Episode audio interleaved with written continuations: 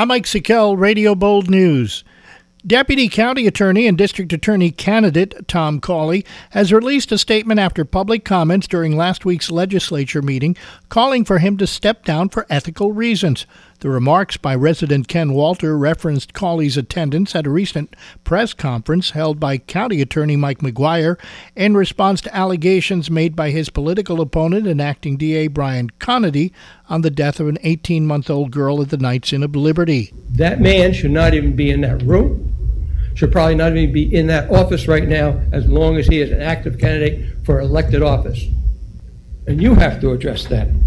Because that to me is a conflict of interest. Cawley did not speak during that press event, but was introduced by McGuire along with others from the county attorney's office and child protective services.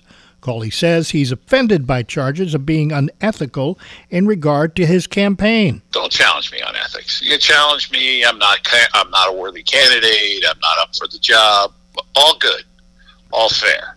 But to throw this ridiculous comment that somehow I'm conflicted out, I'm acting unethically, Show me one reason. Cawley will be running in a Republican primary against acting District Attorney Conaty later this month.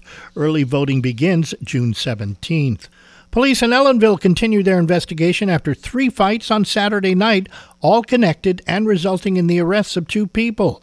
The first took place around 6 p.m. on Church Street, the second an hour later on Center Street, and the third about 10:30 in the parking lot of the Village Motel. About 10 to 15 people were involved according to police.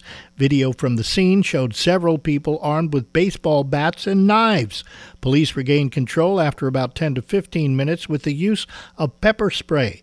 Police arresting 23 year old Jordan Coffey and 31 year old Theodore Lebu, both of Ellenville. Both were charged with possession of a weapon and disorderly conduct and were released on appearance tickets returnable to local court.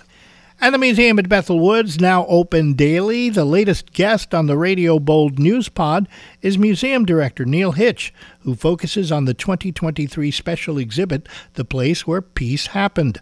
The exhibit tells the story of the hog farm and other communes that prepared to welcome guests to the Woodstock Festival. Hitch has also been traveling the country as part of the Oral History Initiative begun in 2020. The oral histories are really filling in authentic stories um, from things kind of we knew, and we really focused on the people that attended the festival and kind of the stories that they share about what that meant to them.